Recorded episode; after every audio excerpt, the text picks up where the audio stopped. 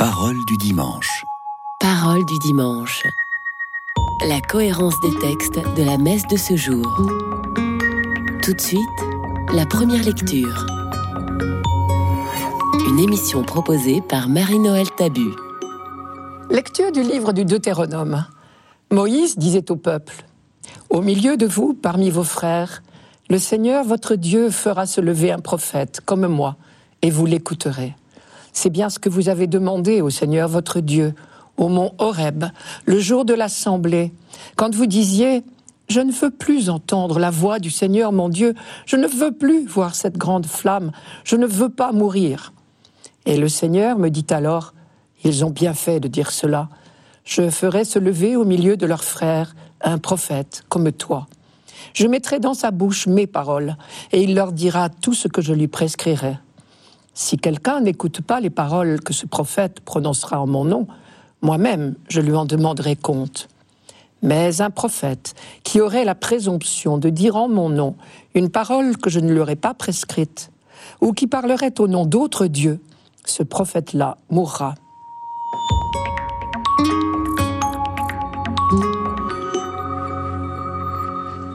Le livre du Deutéronome nous rappelle ici un vieil épisode du Sinaï au temps de Moïse. Le peuple, rassemblé au pied de la montagne, avait entendu la voix de Dieu parlant à Moïse, et son cœur était partagé entre l'émerveillement et la peur. L'émerveillement, parce que c'était inouï, que Dieu lui-même s'adresse à ce pauvre petit peuple, mais aussi la peur. Car pouvait-on entendre la voix de Dieu sans mourir? Et c'est la crainte qui l'avait emporté. Je ne veux plus entendre la voix du Seigneur mon Dieu, disait-on. Je ne veux plus voir cette grande flamme, je ne veux pas mourir. Alors, Dieu avait fait transmettre par Moïse cette promesse qui est rapportée ici. Ils ont bien fait de dire cela. Je ferai se lever au milieu de leurs frères un prophète comme toi. Je mettrai dans sa bouche mes paroles. C'était pour le peuple une assurance formidable. Dieu comprenait sa peur, mais ne le priverait pas pour autant de sa parole car le risque est toujours grand pour les hommes d'écouter des charlatans, comme disait Moïse. Je cite, Les nations écoutent ceux qui pratiquent l'incantation et consultent les oracles. Mais pour toi, le Seigneur, ton Dieu, n'a rien voulu de pareil. La promesse rapportée par Moïse insiste sur quatre points. Premièrement, c'est un prophète choisi par Dieu et par nul autre qui doit conduire ses frères. Deuxièmement, il doit être issu du peuple de l'Alliance. Troisièmement, il doit transmettre fidèlement la parole de Dieu et nul autre. Enfin, quatrièmement, il est vital pour le peuple de l'écouter. Premièrement, c'est un prophète choisi par Dieu et par nul autre qui doit conduire ses frères. On sent affleurer ici une pointe contre des faux prophètes non envoyés par Dieu. Or, au temps de Jérémie, qui est contemporain pour une large part du livre du Deutéronome dont est extrait notre texte d'aujourd'hui, on sait que les faux prophètes ne manquaient pas. Jérémie lui-même s'en est assez plaint. C'est lui qui avait dit un jour à un prétendu prophète Écoute, Hanania, le Seigneur ne t'a pas envoyé. C'est toi qui fais que ce peuple se berce d'illusions. C'est au chapitre 28 de Jérémie. Moïse, au contraire, Dieu l'avait choisi, appelé, envoyé. Et c'est pour cela que notre passage d'aujourd'hui insiste pour qu'on ne donne sa confiance qu'à un prophète comme Moïse, c'est-à-dire un véritable envoyé de Dieu. Je vous rappelle le texte, je ferai se lever un prophète comme toi. Je mettrai dans sa bouche mes paroles. Avec ce texte, le prophétisme en Israël se démarque résolument de toutes les pratiques de divination. Le prophète n'est pas un devin, il est le porte-parole de Dieu et Dieu ne s'amuse jamais à prédire l'avenir. Deuxièmement, un véritable prophète doit être issu du peuple de l'Alliance. La formule, pris parmi les frères, est claire. Car il existait des quantités de prophètes étrangers qui poussaient le peuple vers d'autres cultes. Il suffit de se rappeler les 400 prêtres et prophètes de Baal amenés à Samarie par la reine Jézabel et contre qui le prophète Élie a tant lutté. Donc non seulement le prophète en Israël n'est pas un devin, mais il est le médiateur de l'alliance du Sinaï. Troisièmement, Un vrai prophète doit transmettre fidèlement la parole de Dieu et nul autre. Je mettrai dans sa bouche mes paroles, et il leur dira tout ce que je lui prescrirai. Mais un prophète qui aurait la présomption de dire en mon nom une parole que je ne lui aurais pas prescrite, ou qui parlerait au nom d'autres dieux, ce prophète-là mourra. Au temps de Jérémie, ce genre de beaux parleurs ne devait pas manquer. Il les attaque de front chapitre 23, je cite. Ainsi parle le Seigneur le Tout-Puissant.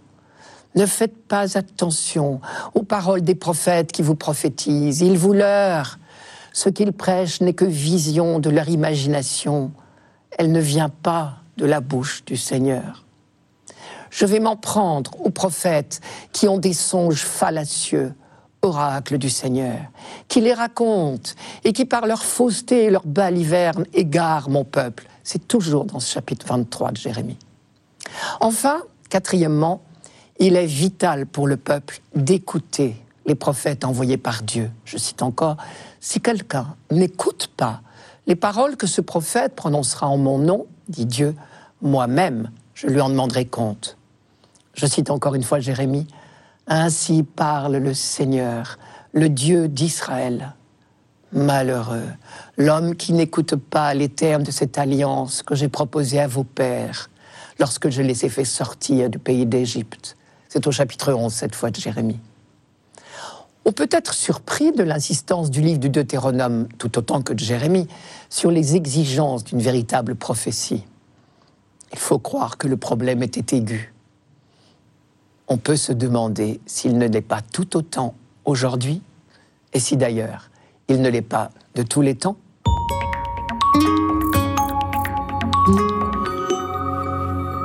Radio Notre-Dame.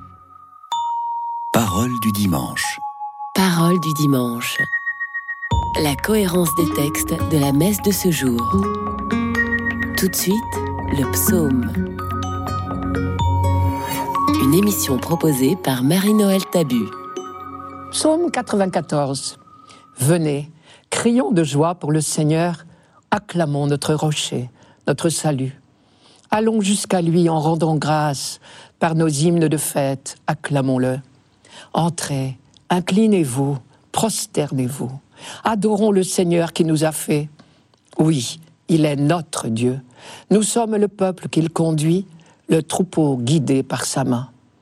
Aujourd'hui, écouterez-vous sa parole. Ne fermez pas votre cœur comme au désert, comme au jour de tentation et de défi, où vos pères m'ont tenté et provoqué. Et pourtant, ils avaient vu mon exploit.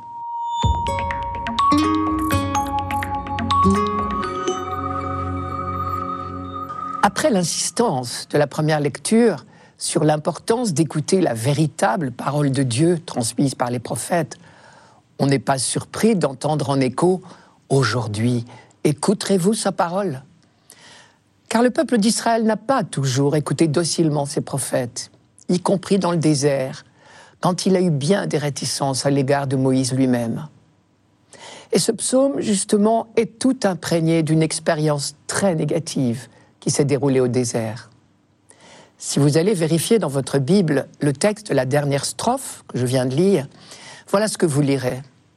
Aujourd'hui, écouterez-vous sa parole? Ne fermez pas votre cœur comme à Mériba, comme au jour de Massa dans le désert, où vos pères m'ont tenté et provoqué. Et pourtant, ils avaient vu mon exploit. Massa et Meriba, en réalité, ce sont deux lieux qui ne figurent sur aucune carte. L'histoire s'est passée à Rephidim.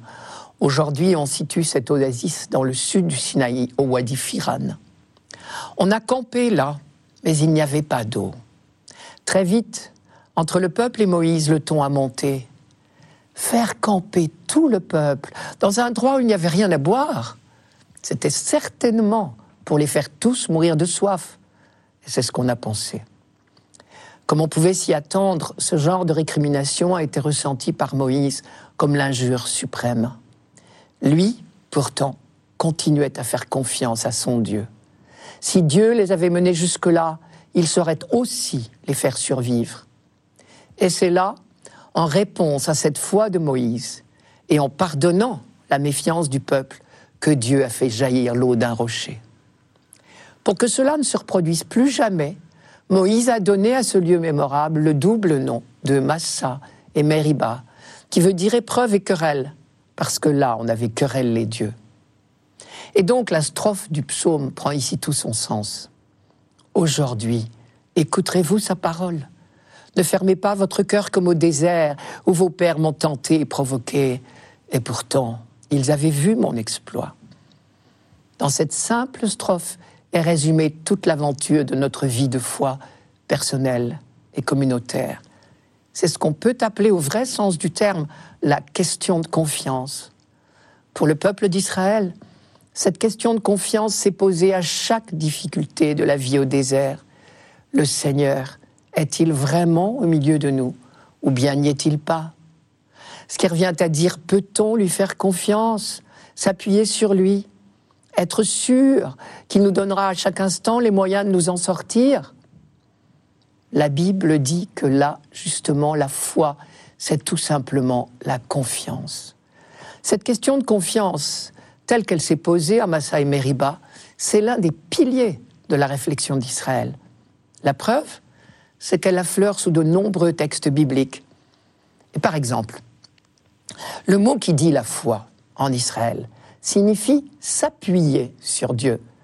C'est de lui que vient le mot Amen, qui dit l'adhésion de la foi. Il signifie en hébreu solide, stable. On pourrait le traduire J'y crois dur comme pierre. En français, on dit plutôt dur comme fer. Toute une autre série de textes bibliques brode sur le mot écouter. Parce que quand on fait confiance à quelqu'un, on l'écoute. D'où la fameuse prière juive, le Shema Israël. Shema, ça veut dire écoute. Écoute Israël, le Seigneur ton Dieu est le Seigneur un. Tu aimeras le Seigneur ton Dieu de tout ton cœur, de tout ton esprit, de toutes tes forces. Tu aimeras c'est-à-dire tu lui feras confiance. Pour écouter, encore faut-il avoir l'oreille ouverte. Encore une expression qu'on rencontre à plusieurs reprises dans la Bible, dans le sens de mettre sa confiance en Dieu. Par exemple, dans le psaume 39, 40, Tu ne voulais ni offrande ni sacrifice, tu m'as ouvert l'oreille. Ou encore dans ce chant du serviteur d'Isaïe, Le Seigneur Dieu m'a ouvert l'oreille, c'est Isaïe chapitre 50. Et les mots Obéir, obéissance sont de la même veine. En hébreu, comme en grec, quand il s'agit de l'obéissance à Dieu, ils sont de la même racine que le verbe écouter, au sens de faire confiance. Mais en français aussi d'ailleurs, puisque notre verbe obéir vient du verbe latin audire, qui veut dire entendre. Cette confiance de la foi est appuyée sur l'expérience. Pour le peuple d'Israël, tout a commencé avec la libération d'Égypte. Et c'est ce que notre psaume appelle l'exploit de Dieu. Et pourtant, ils avaient vu mon exploit. Cette expérience est de siècle en siècle pour les générations suivantes. La mémoire de cette expérience vient soutenir la foi. Si Dieu a pris la peine de libérer son peuple de l'esclavage, ce n'est pas pour le laisser mourir de faim ou de soif dans le désert. Et donc, on peut s'appuyer sur lui comme sur un rocher. Acclamons notre rocher, notre salut. Ce n'est pas de la poésie, c'est une profession de foi. Une foi qui s'appuie sur l'expérience du désert. À Massa et Meriba, le peuple a douté que Dieu lui donne les moyens de survivre. Mais Dieu a quand même fait couler l'eau du rocher. Et désormais, on rappellera souvent cet épisode en disant de Dieu qu'il est le rocher d'Israël. Ce choix résolu de la confiance, il est à refaire chaque jour et pour chacun d'entre nous. Aujourd'hui, écouterez-vous sa parole Il faut lire cette phrase comme très libérante. Chaque jour est un jour neuf. Aujourd'hui, tout est de nouveau possible.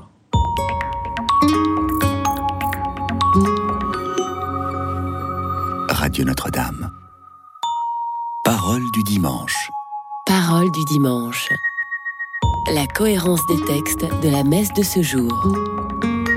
Tout de suite, la deuxième lecture. Une émission proposée par Marie-Noël Tabu. Lecture de la première lettre de Saint Paul apôtre aux Corinthiens. Frères, J'aimerais vous voir libre de tout souci. Celui qui n'est pas marié a le souci des affaires du Seigneur. Il cherche comment plaire au Seigneur. Celui qui est marié a le souci des affaires de ce monde. Il cherche comment plaire à sa femme et il se trouve divisé. La femme sans mari, ou celle qui reste vierge, a le souci des affaires du Seigneur, afin d'être sanctifiée dans son corps et son esprit. Celle qui est mariée a le souci des affaires de ce monde, elle cherche comment plaire à son mari. C'est dans votre intérêt que je dis cela, ce n'est pas pour vous tendre un piège, mais pour vous proposer ce qui est bien, afin que vous soyez attachés au Seigneur sans partage.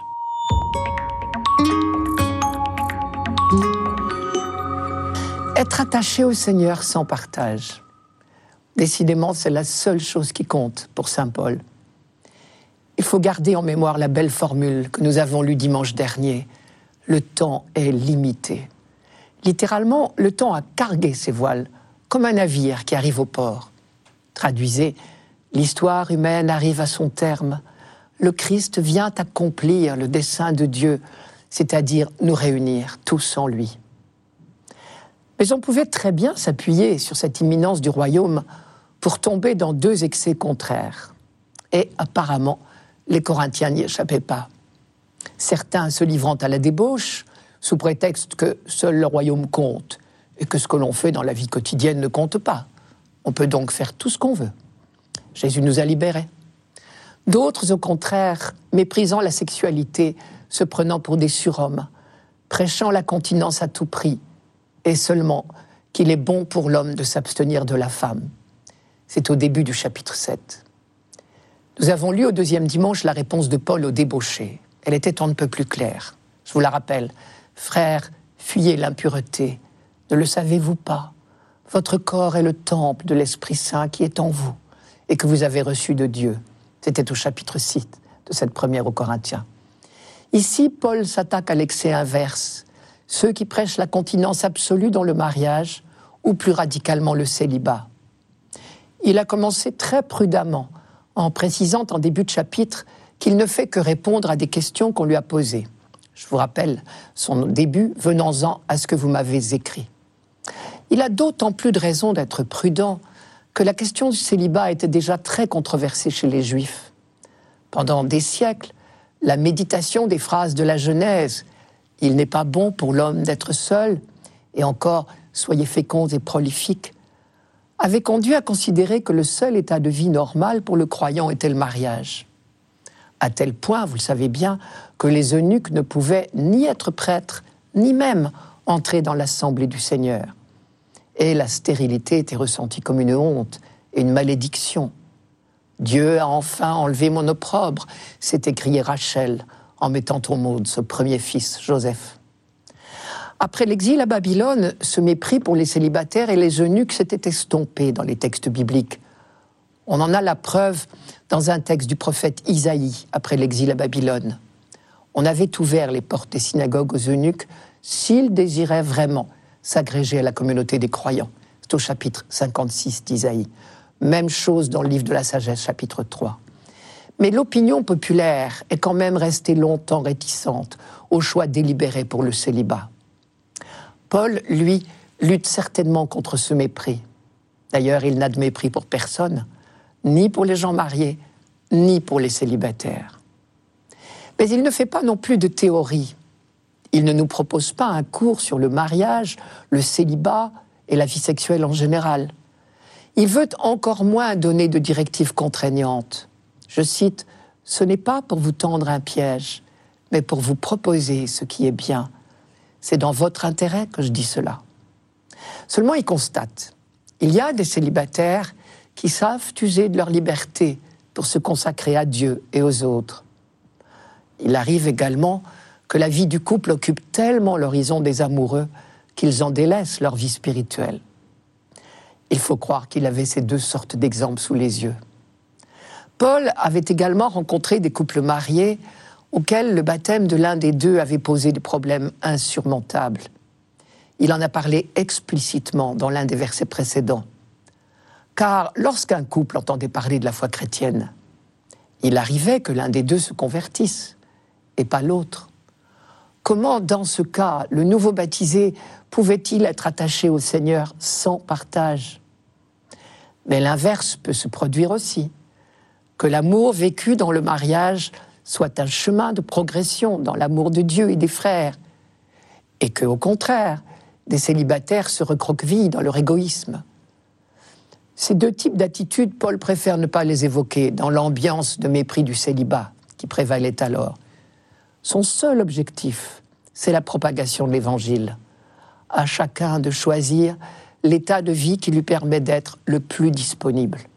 La seule chose qui compte, c'est que nous soyons attachés au Seigneur sans partage, car nous sommes dans les derniers temps. Cette perspective seule doit occuper notre esprit. Il dit bien, j'aimerais vous voir libre de tout souci.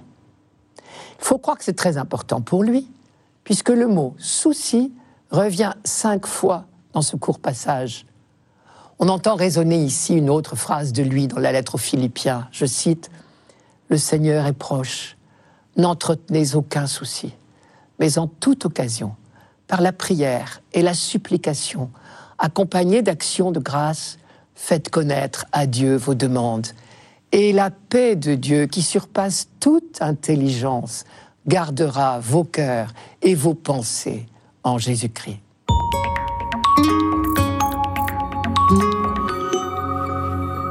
Radio Notre-Dame.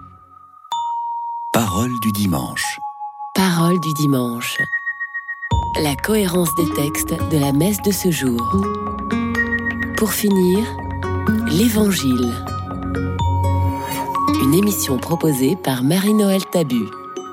Évangile de Jésus-Christ selon saint Marc. Jésus et ses disciples entrèrent à Capharnaüm. Aussitôt, le jour du sabbat, il se rendit à la synagogue et là, il enseignait. On était frappé par son enseignement, car il enseignait en homme qui a autorité et non pas comme les scribes. Or, il y avait dans leur synagogue un homme tourmenté par un esprit impur qui se mit à crier Que nous veux-tu, Jésus de Nazareth? Es-tu venu pour nous perdre? Je sais qui tu es, tu es le Saint de Dieu. Jésus l'interpella vivement Tais-toi, sors de cet homme. L'esprit impur le fit entrer en convulsion, puis poussant un grand cri, sortit de lui. Ils furent tous frappés de stupeur et se demandaient entre eux Qu'est-ce que cela veut dire? Voilà un enseignement nouveau, donné avec autorité. Il commande même aux esprits impurs et ils lui obéissent. Sa renommée se répandit aussitôt partout, dans toute la région de la Galilée.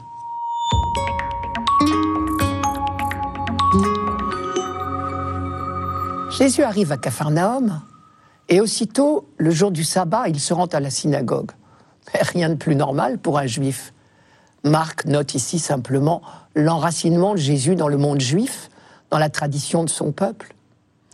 Quand ce même Jésus a commencé à parcourir la Galilée en proclamant Le temps est accompli, le règne de Dieu s'est approché, il s'inscrivait bien dans l'attente de son peuple, dans la continuité du projet de Dieu sur Israël. Et là, dans la synagogue de Capharnaüm, il se met à enseigner. Rien de plus normal non plus. Tout juif avait le droit de se présenter pour commenter les Écritures qui venaient d'être lues. Mais il semble bien que Marc ait voulu concentrer l'intérêt du lecteur sur l'enseignement de Jésus, puisque les mots enseigner et enseignement reviennent quatre fois en quelques lignes. Et c'est donc au cœur même de cet enseignement de Jésus que Marc note une rupture, une nouveauté. L'histoire du monde vient de basculer. À l'enseignement des scribes vient de se substituer, pardon, celui du Sauveur. Et on va en avoir tout de suite la preuve. Car Marc ne nous rapporte pas ce que Jésus a dit, mais bien mieux, au cœur même de cette insistance sur l'étonnant enseignement de ce nouveau venu, Marc décrit l'expulsion d'un esprit impur c'est ce que nous appellerions aujourd'hui un exorcisme.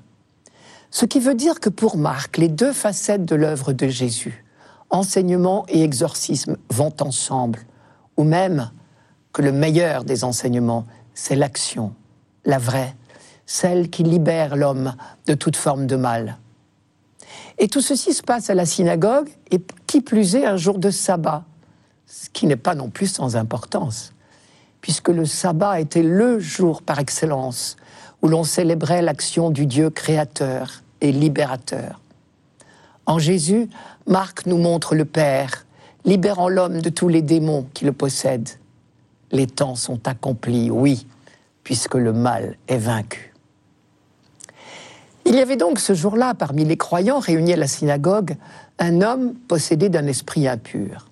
Jésus ne l'agresse pas, mais l'esprit impur, lui, se sent agressé par cette seule présence, car ce face-à-face avec le Dieu saint lui est intolérable, lui qui est l'impur, c'est-à-dire en grec le contraire même, l'incompatible avec le Dieu saint.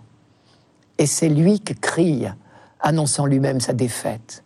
Que nous veux-tu? Jésus de Nazareth, es-tu venu pour nous perdre? Je sais fort bien qui tu es, le Saint, le Saint de Dieu. L'Esprit impur a tout compris. Son interrogation Es-tu venu pour nous perdre n'en est pas une. Mise en présence de celui qui sauve les hommes de tout mal, il se démasque lui-même, reconnaissant l'autorité de Jésus. Cette fois, Jésus hausse le ton. Silence, sort de cet homme. Mais pourquoi Jésus commande-t-il à l'esprit impur de se taire? Il s'agit peut-être de ce que l'on appelle le secret messianique. Jésus ne voulant pas que le mystère de sa personne soit divulgué trop tôt, avant que ses disciples ne soient prêts à l'entendre.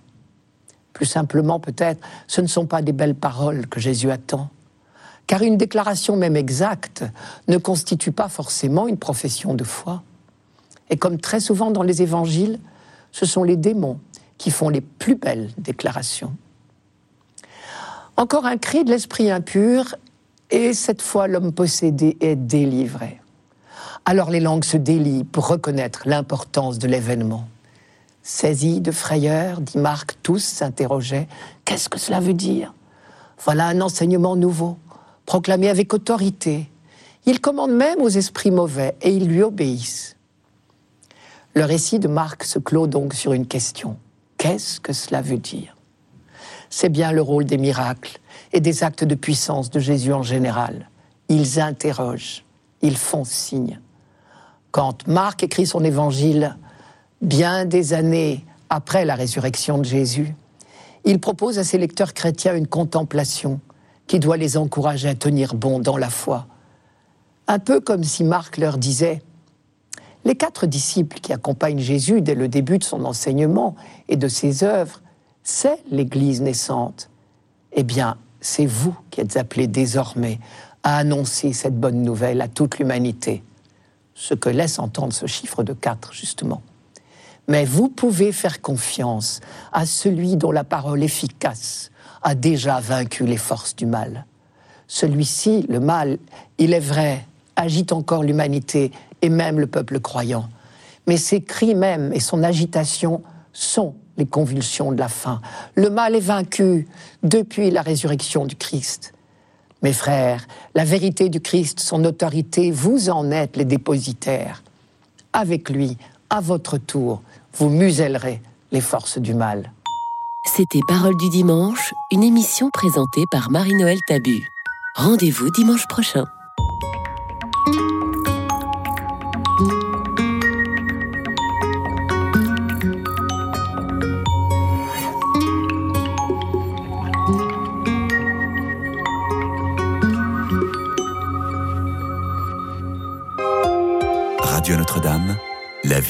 Radio